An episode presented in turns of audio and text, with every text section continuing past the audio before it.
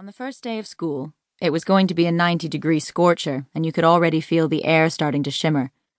Eddie Williams jogged up the four stone steps at the main entrance to South High School half an hour before the first bell rang, eager to meet his new students.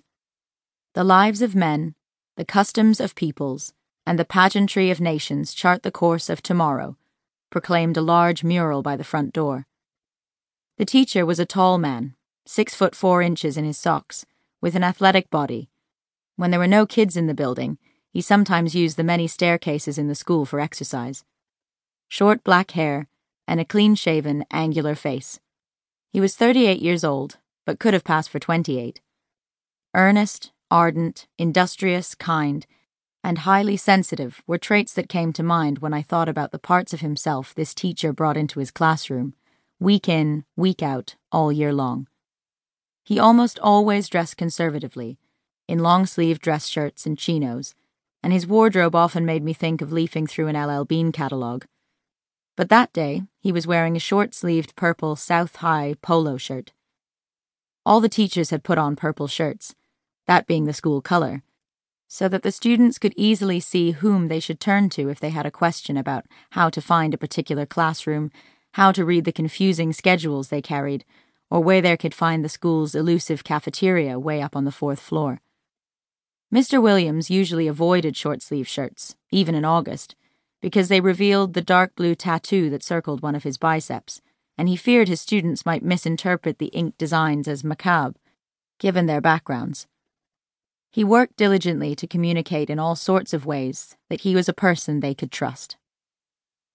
Mr. Williams had inherited his Anglo father's rangy height and propensity to freckle, along with his Latina mother's dark eyes and hair.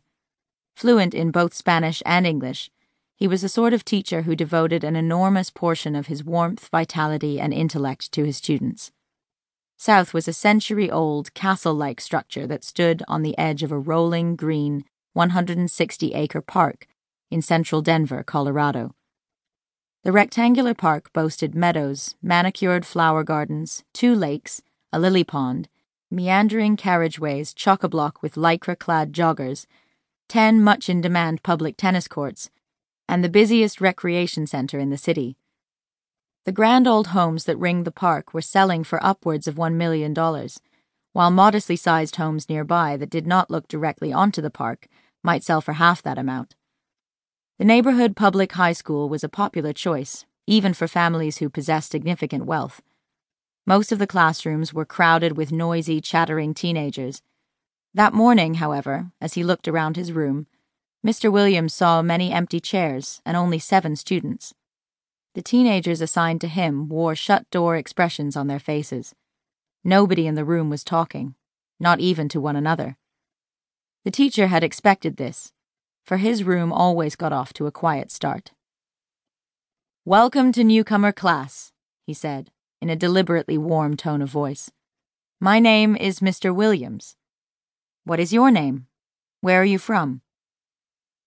The seven teenagers who had reported to room 142 made no reply. Just the act of showing up by 7:45 in the morning had required enormous fortitude. It was August 24th, 2015 and the students had spent on average more than an hour negotiating the local public transit system to get to the school. They lived crammed with other relatives into small houses or one or two bedroom apartments located in far flung neighborhoods, nowhere near this upscale zip code, in parts of the city where a dollar could be stretched. Rents had jumped dramatically in central Denver in recent years, and affordable housing could only be found in the city's periphery, if at all. Getting from the patchwork zones of cheap housing located on the farthest edges of the city to south, via the public transit system, took dogged commitment. But that was a quality that Mr. Williams's students typically possessed in abundance. What they did not possess, for the most part, was the ability to understand what he was saying. Welcome to newcomer class, the teacher repeated, taking care to enunciate each word deliberately. My name is Mr. Williams. What is your name? Where are you from? Mr. Williams often said things twice. It gave his lessons a sing song quality. The students continued to stare back at the teacher without speaking.